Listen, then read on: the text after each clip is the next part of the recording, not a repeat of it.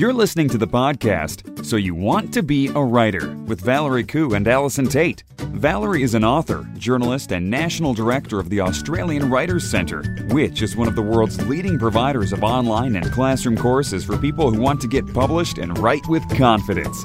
Allison Tait is a freelance writer, blogger, and author of the best selling series The Mapmaker Chronicles. She has more than 20 years professional writing experience.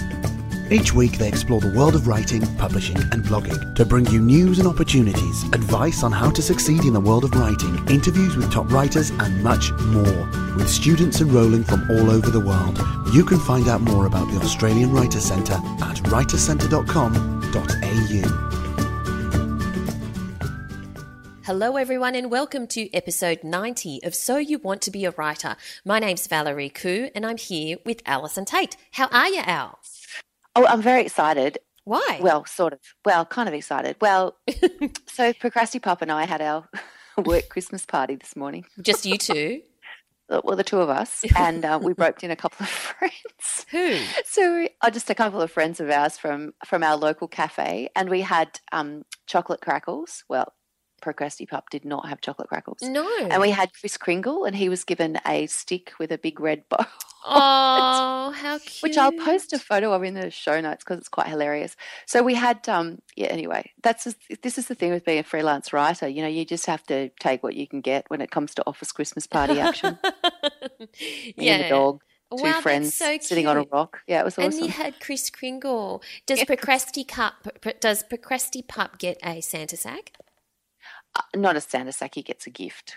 Oh, He okay. gets one random present wrapped under the tree. Although there's a lot of debate as to what this is going to be, so there may be several for him this year. Oh, yeah, I think several. the boys are, you know, lobbying for their own personal gift to the dog, which of course I've got to buy. Like it's not like they're stumping up their pocket money for it. Well, let me tell you, two dollar shop. I know. Well, no, no, No? two dollar shop is no good for us because Mm. you know you buy those toys Mhm. at the two dollar shop for him, and he they're, they're destroyed in ten seconds flat. Oh, okay. Oh, absolutely, completely and utterly annihilated. He is like destructo dog when it comes Oh. to. I have to buy the world's super expensive. So last time I got him a toy, Mm. I got him the brand that they use for the lions at the London Zoo. Oh, Okay, this is where I, this is where I'm at, right? Oh my goodness. So this is what they give the lions at the London Zoo to play with because you know they're they're they're tough. And um, it lasted, I reckon, three days. It was gone. no toast. All the stuffing pulled out, completely and utterly annihilated. Wow. I know. I'm telling you, those border collie jaws, they're pretty intense. Yeah. Anyway, so this is not all about so you want to be a border collie owner. This is actually so you want to be a writer. Are we on the right podcast, Valerie? I think we are. And how are you?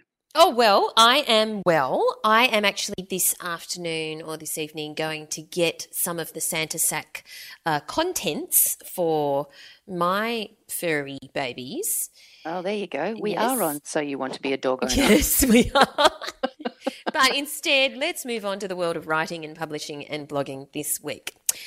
So, interesting news from Margaret Atwood. Now, so many people love Margaret Atwood, and um, she is writing a graphic novel trilogy. Which I thought was uh, most interesting and quite a departure. Now, graphic novels. Now, for people who are not quite sure what graphic novels are, basically graphic novels are novels, but they're written like a you know like comics, like Comic. in comic strip format.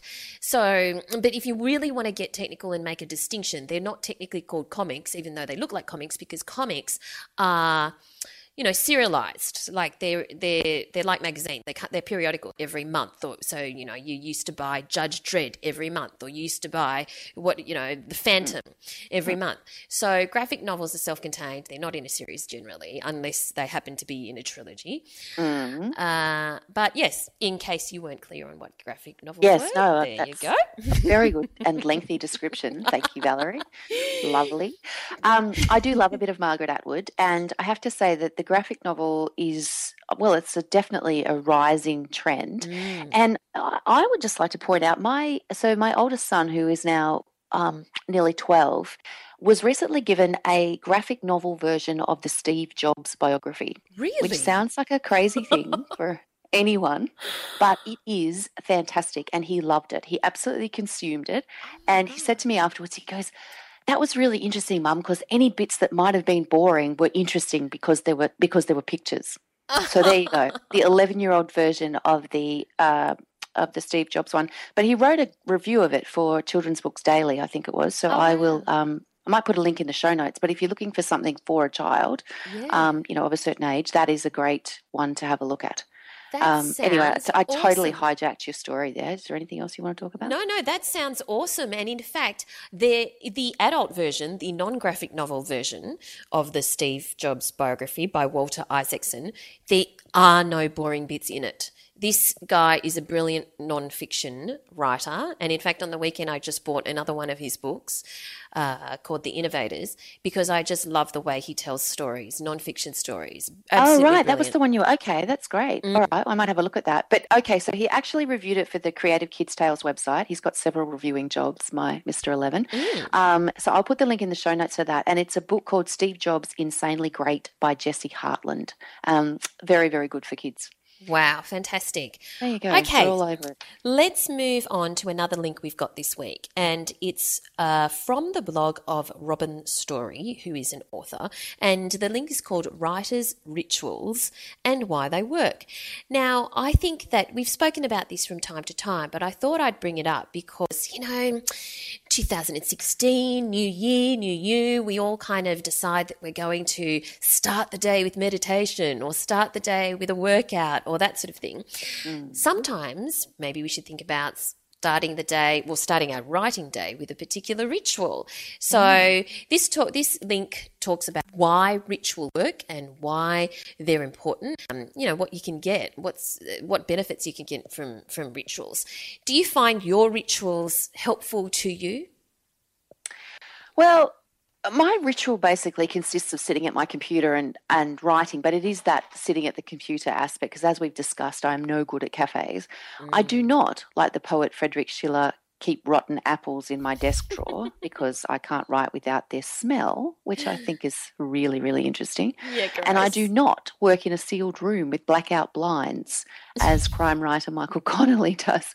But you know, I, I think it's one of those things where I think your your ritual, routine, habit, whatever you want to call it, develops as you go along. And I think that some people become a little bit kind of superstitious about them. Mm. If you wrote an amazing book while sitting in a sealed room with blackout blinds, you would probably want to continue to do that for the rest of your life in the hopes of recreating the magic. But yeah, I look I think that if you have something that puts you in the zone, Yes. then that's that's you know and and it may be as little as having iced tea by your side at all Yes. times um, or it might be the time that you write uh, ernest hemingway you know was the standing desk Yes. trendsetter um, back in the 1950s you know so everyone's got different things that they think work for them i you know i think that you just need to find what that thing might be or how's victor hugo who wrote in the nude I know, like weird, right?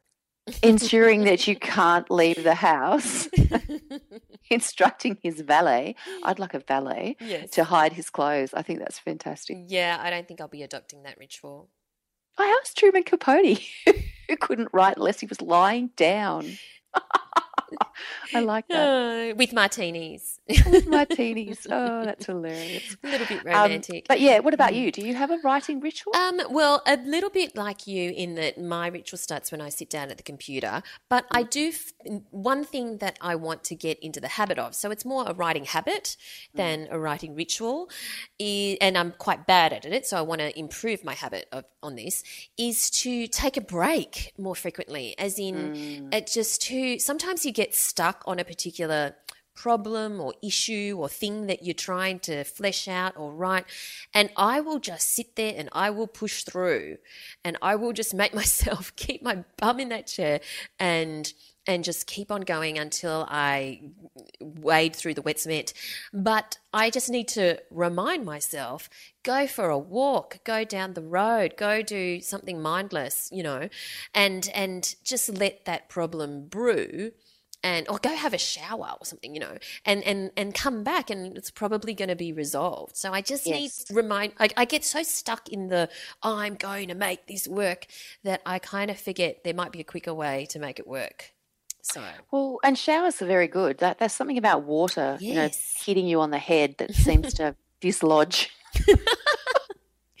ideas. yes, I love it. I, I think one of the great the great joys of the freelance writer's life is the middle of the day hot shower, particularly in winter. Oh, I Oh, just think it's an absolute it's such a luxury. nice. That could just be because I'm a mum. Anyway, what else have you got for me, Valerie? Let's move on from showers. Yes, let's move on to a post from Jodie Headland's blog. I like this. It's a five point checklist to help writers get to know their characters thoroughly.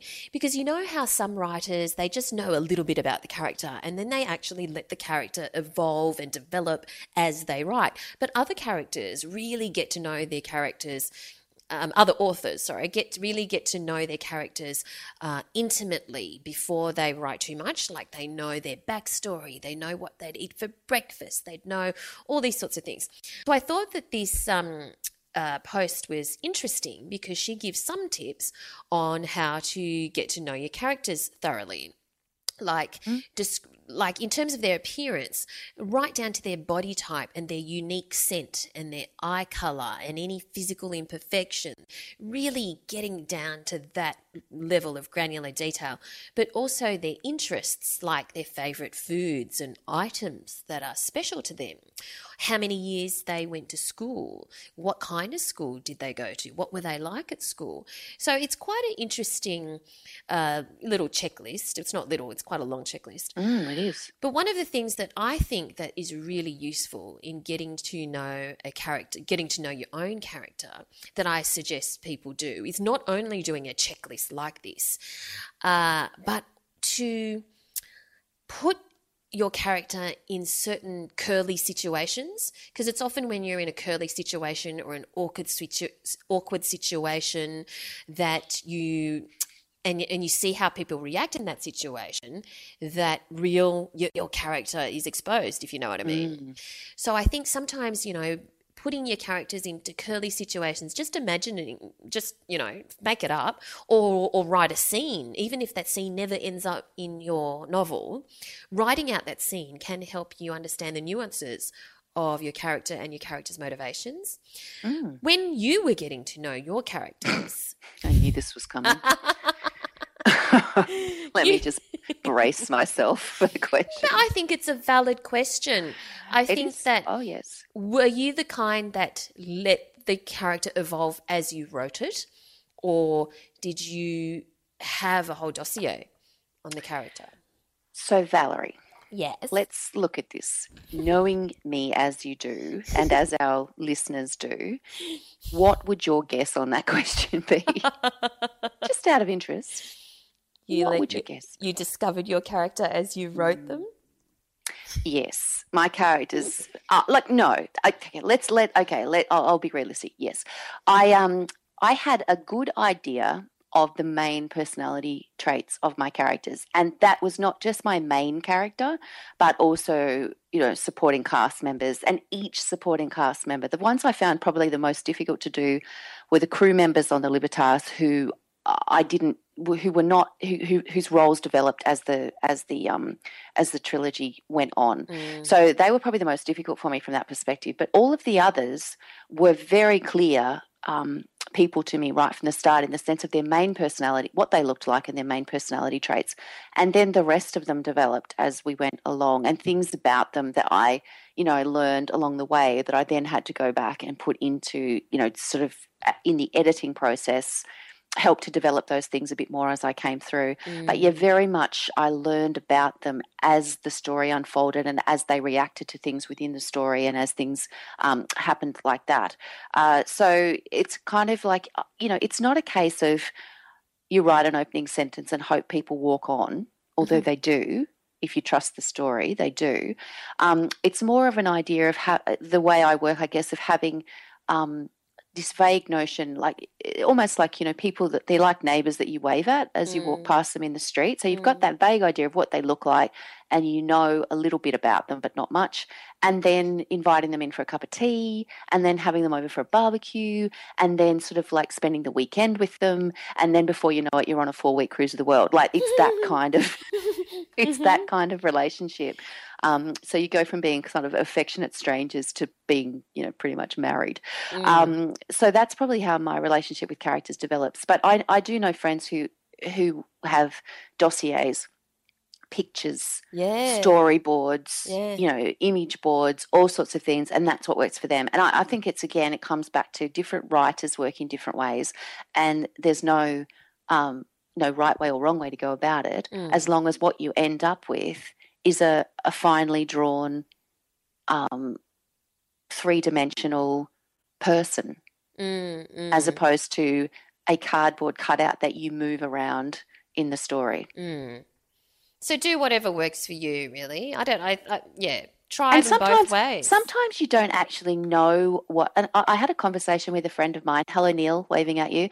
I had a mm. conversation with a friend of mine yesterday, and we were talking about um, about you know we were discussing. I mean, I remember we had the conversation last week about what was my favorite piece of writing advice. Finish the damn book, and the mm. reason that finish the damn book is so important is that I don't think you really understand how you write a novel until you write at least one, and sometimes you need to write three to work it out. So you might try the the the pantsing version of the writing the first line and hoping people walk on. Yes. And then you might try the fully dimensional, you know, like doing your dossiers and knowing what they had for breakfast and how they tied their shoelaces and all of those sorts of things. And and one or the other of those might work beautifully for you, or possibly more likely uh, some combination of those two things. And you won't know that unless you've actually completed a manuscript. Yeah. Um, because you need to develop that sort of skill and that sense of structure and all those things as you go through. Mm, absolutely. Hmm. Well, while we're speaking about characters, I also came across a link from Standout Books, and it's called The Definitive Guide to Naming Your Characters.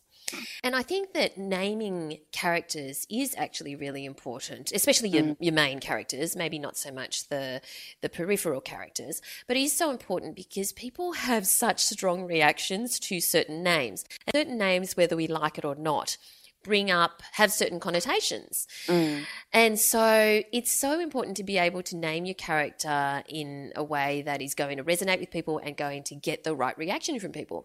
And it's interesting when you look at Hollywood movies and in fact a lot of you know blockbuster novels as well action novels i mean uh, the name the main character is so often called jack Mm-hmm.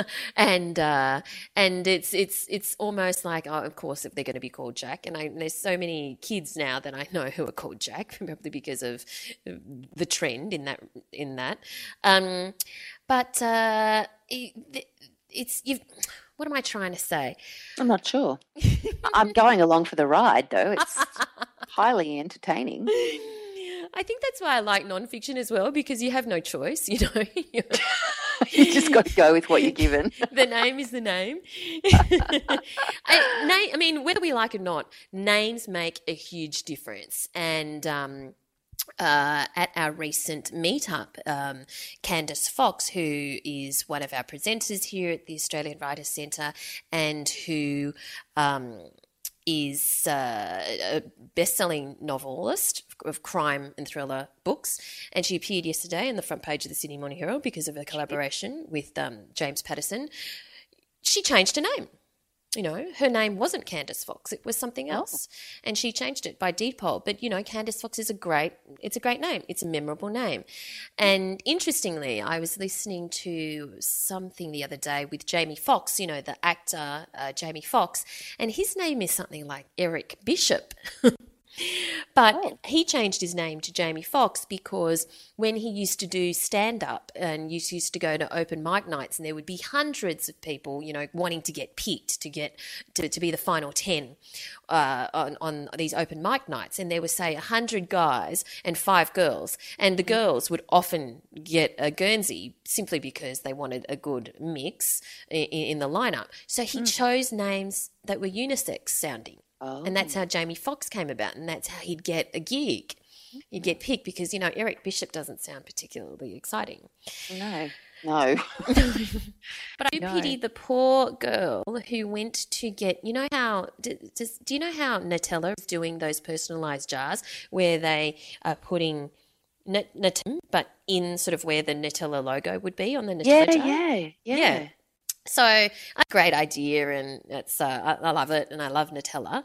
But uh, there's a mother in Sydney who um, her daughter's name is Isis, Ah, I S I S. You Yeah, know, yeah. who name like which is a legitimate name. Like Mm. remember, I mean, she's a goddess of something, Isis. Um, but the, the in you, where you buy the Nutella from, they wouldn't let her get the jar. Because of the inference. Mm. Well, I can see it. It is a problem as a as a branding exercise for a jar of Nutella. Like if it was in a book or something, like you can you can buy lots of personalized, you know, novels and things like that. So I do actually I can see it from Nutella's perspective, Mm, mm, mm. um, but I also see it from the mother's perspective. I mean, as she says, like no one had ever heard of Isis when she named her daughter five years ago. Yes. Um, so it is a problematic thing from that perspective. And you don't, how would you know? Like, you'd never, that's not something you could ever foresee, is it? no, poor little Um, girl. I know, it's kind of sad. But it's one of those things, I guess. I mean, I, I think names are fascinating. I've always loved them. I love the annual roundup of the Oh, most popular names. I love it. I wait for it every year with great excitement. I used to really enjoy doing. I used to regularly do stories for different uh, websites and publications about you know the ba- about baby name trends and things like that. And I spoke regularly to Mark McCrindle, who is Mm. Oh, a, yes. a social researcher, and we used to have fantastic conversations. Our his his personal favorite was a few years ago. He's like, I, I rang for the annual interview, and he's like, hey, we finally got a Tinkerbell. I was like, yes, we got a Tinkerbell.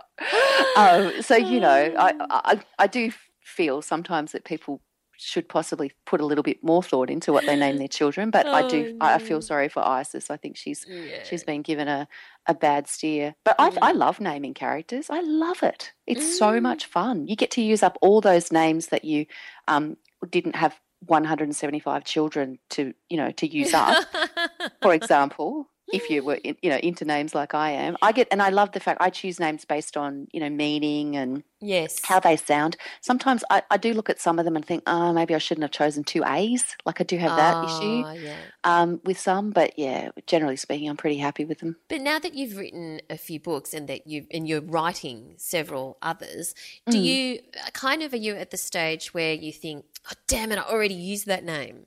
Because it's like your favorite name or something? No, because they're different characters, and there's always another alternative. You know, like there's always going to be something that you can Mm. use, um, and they are different characters, and different names are for different characters. It's like kids, you know, like you have the, all these names in your head, Mm. and then the kid comes out, and you go, "Oh, you're definitely not a, you know, you are definitely not a George. No. you're going to need to be something else." You know.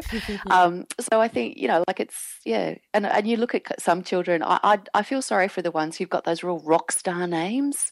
you know, Like they're what? called Rocket. Oh Fox. yes. And they turn out to be these dweeby, nerdy library Mm. kids who have to go through life called Rocket. You know, it's just like, and they should be called Eric. Really, yes. they should be called Eric. But anyway, Oh, moving dear. on. What else have you got?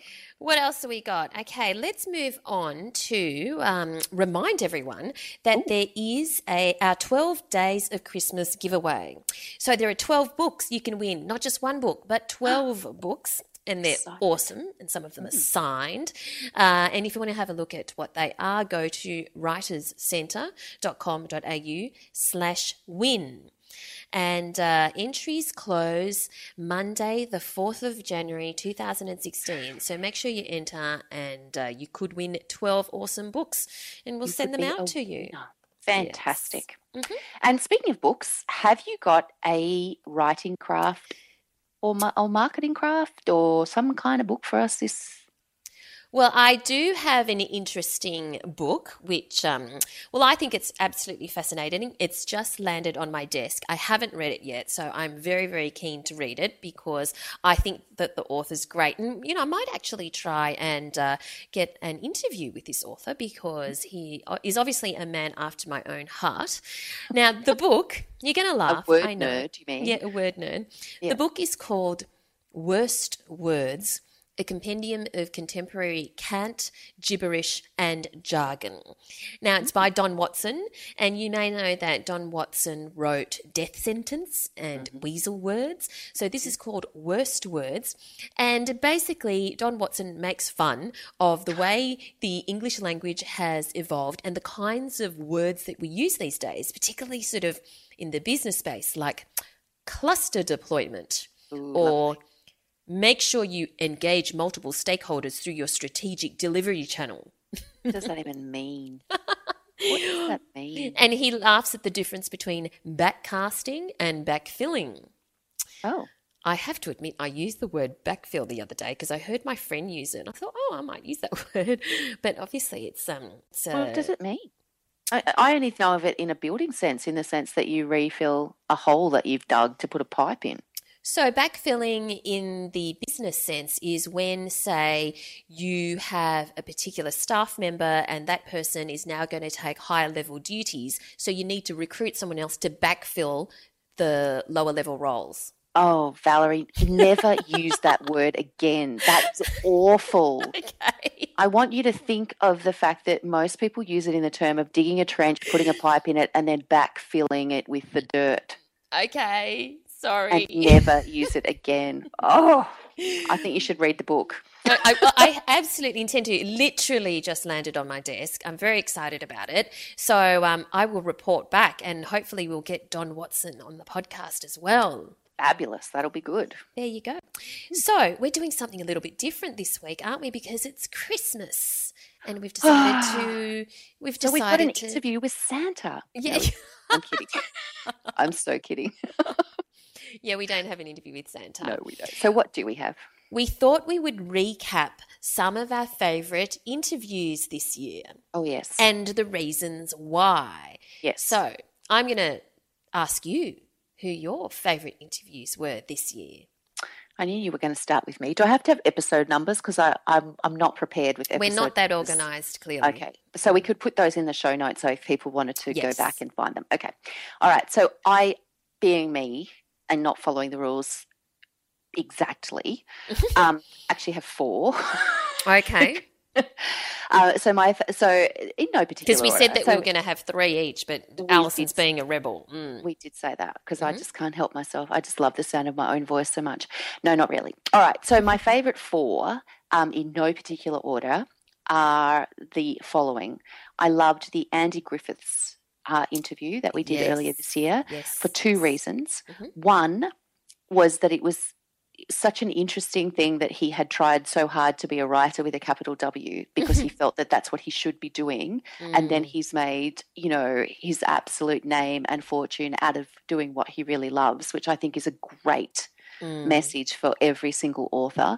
And secondly because it was the most serious conversation about bums that i have ever had in my life and I, it still makes me smile just to think about it. And i often bring it up when i go to school talks. I talk about when i do my author talks um, because he talks about the absolute importance of logical progression. Even when everything is going nuts and looks incredibly chaotic he talks about the logical progression of story and i, I just think that is also a fantastic um, tip for writers. So andy griffiths would be one. The second one that i really really enjoyed was the uh, interview with anne gracie who is the Mm. historical romance author. And the main reason for that there were two reasons again. One is that she talked about the fact that she bond, bands together with other historical romance authors and they have built a solid platform by doing it as a cooperative thing. So, Word Wenches is their blog. They take turns to blog, they promote each other's work, and I think it's a great message for for authors who perhaps don't want to take on um, their own personal blog that you know because they can be very hungry things so there was that and there was Mm. the fact that she um, she described emotional punch, which is this phrase that they use in romance writing all the time. That is incredibly, incredibly difficult to put your finger on. And she gave a terrific uh, description of what it is and how to achieve it. And I think that if you are interested in writing romance or having romantic elements in your stories at all, uh, Mm. very much worth listening to for that reason. Great. So that's my Gracie. first two. Mm. Now, my second two, Yes. um, I very much enjoyed my interview with uh, children's book publisher Suzanne O'Sullivan Oh, yes. uh, from Hachette Australia.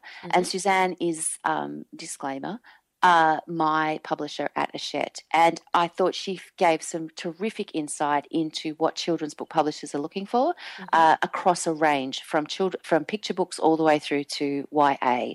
So if you are in the market for writing that sort of thing, looking for somewhere to be published, um, definitely worth having a listen to what Suzanne had to say about that. and it's so and- important to understand the industry if you want to be in it. Absolutely. And and you know, if if you want to give your submission the best possible chance, then you know, tap into the incredible amount of information that is out there to find out what people are looking for. And that's going to give you the best possible chance. And my last uh, favorite, I mean, it was pretty hard to choose, I have to say, uh, was my interview earlier this year with Rachel Power. Oh, And yeah, uh, and we talked a lot about um, were about writing and you know writing with children because of course her book uh, is the divided heart. And it's about motherhood and creativity. Uh, this the second edition of it is actually called Motherhood and Creativity: The Divided Heart. Um, so there's been two different editions featuring interviews with a whole range of women who are, you know, creative types, authors, singers, artists, whatever, um, and and also parents. And I thought that that particular interview it got a huge response from our listeners. We got a lot of feedback about it, and I know it's Yeah, because very and it's not not just for motherhood either. I mean, where you know a lot of us are parents as well as uh, creative people, and Hmm. um, I think that it's really.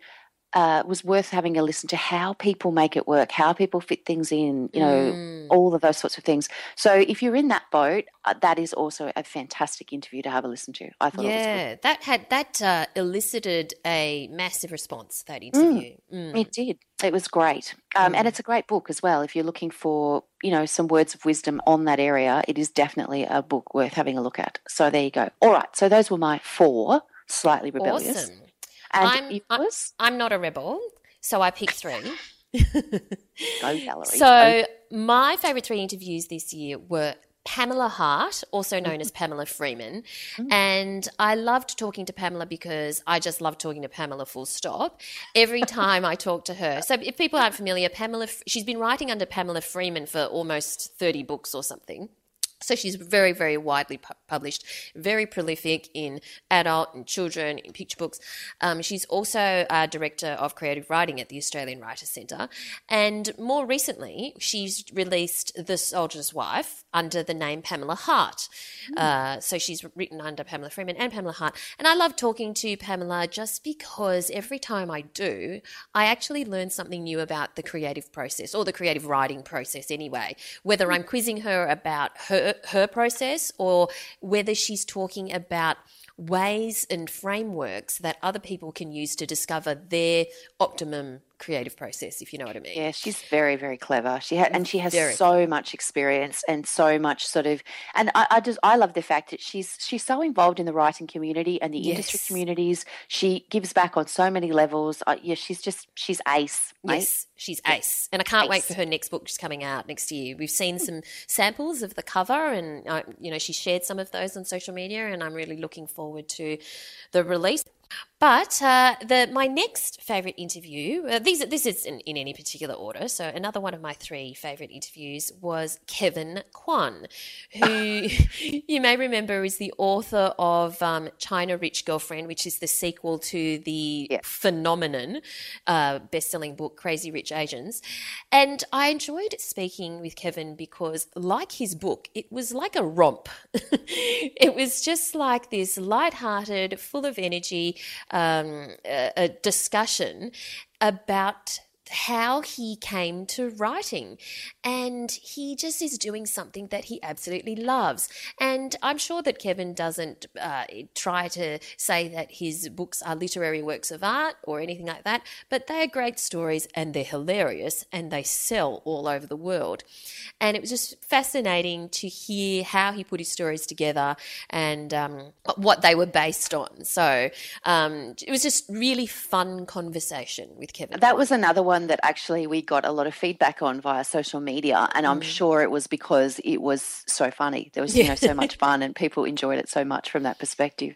So that, yeah, that was good. And my third one is uh, Australian author Matt Nable, who um, his third book was released this year. It's called Guilt. It's set in the northern beaches where I now live, um, and it's uh, it is a wonderful sort of story that is ideal, in my opinion, not only for adults but also for young adults because the main characters are like at forty two and eighteen or something like that, uh, or no, thirty eight and eighteen, or, or, and, and he follows their journey in different stages of their lives. And I loved this book because it was a really good read. And, um, and we loved this interview because and I loved the interview Because- because okay, because it was Matt Nable. three reasons. Okay. A, I thoroughly enjoyed the book and I enjoyed Yes. speaking to Matt on a professional level about his Yes. creative writing process. Yes. Number two, I'm Australia's biggest fan of the superhero action television series Arrow, in which he stars in one Did of the you tell him you were his number one fan? Please I- tell me you did not. I said I was Australia's biggest Arrow fan. I have no shame. That's okay. I'm just being honest and authentic. And number three, because he's hot. There you go. Said it. Valerie Khoo, my lord, you are outrageous. And there it was. I'm supposed to be the rebellious one, the controversial one. All right. Well, that sounds like a fabulous note to end our Yes. end our annual podcast. Yes. But one one thing I will mention though is one exciting thing that Allison's going to be releasing next year is her course on how to build an author platform. I've Oh, yes, seen it. I am. It's awesome. It's incredible. It looks great. Uh, and it's not available yet, but it's going to be available very soon. And if you want to make sure that you are notified of a very special pre launch offer, which is only going to be available to people who register for the pre launch offer, go to writerscentre.com.au slash platform and register your interest there by downloading the course outline. We'll make sure you sent a, an offer before everyone else. So it's going to be awesome. It But hey, we're we're going to take just a very short break over the Christmas period, aren't we? We are. We're having a couple of weeks off where Mm-hmm. we're going to not listen to ourselves speak for a little while. well, I'll be shrieking probably at my children, but apart from that, I won't be listening to myself talk. Um, but we're back again in the new year. Am I correct? Yes. Yes, Yes. we're back again. So just a couple of weeks off, and um, if you're new to us and you would like to hear more while we are off the air, then check out the back catalogue. There's a lot to choose from. 90 episodes. 90 episodes. I know we're going to reach We've a got 10. century soon. I know, Yeah. 10 until the big 100. Um, just one thing I would say too is uh, just on the subject of shrieking at children, if you are at home, are at home with children on summer holi- uh, on summer holidays, um, the summer reading club is being run through your local library, and the uh, Mapmaker Chronicles are actually in on the book list for the summer reading club this year. But I have also written a story starter for a fantastic writing competition for kids.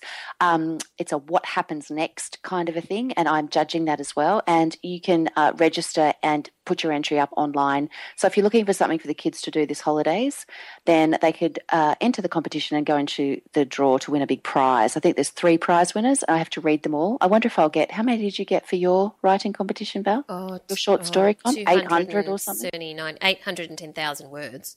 That's right. Yeah. So I'm pretty sure I won't be getting that many. However. But where can people do this? What? What? Uh, I'm going to put the link in the in the show notes. It's at summerreadingclub.org.au, um, and then follow the links through to the club and the competitions. Awesome. So while we're uh, having our Christmas break, if you'd like to connect with us on social media, where do we find you out? Uh, you'll find me at allisontait.com. You will find me on Twitter at at Al Tait, A L T A I T, and you'll find me on Facebook at Allison Tait Writer. And you'll find me everywhere at Valerie Khoo. So that's on Twitter and Instagram and Facebook. Um, yeah, connect with us. We'd love to hear from you. But until 2016, we look forward to chatting to you then. Have an awesome holiday season. Enjoy. Thanks for listening to So You Want to Be a Writer. You'll find the show notes at writerscentre.com.au slash podcast or sign up for our awesome and often hilarious weekly newsletter at writerscentre.com.au slash news, where you'll find writing resources, giveaways, competitions, and much more.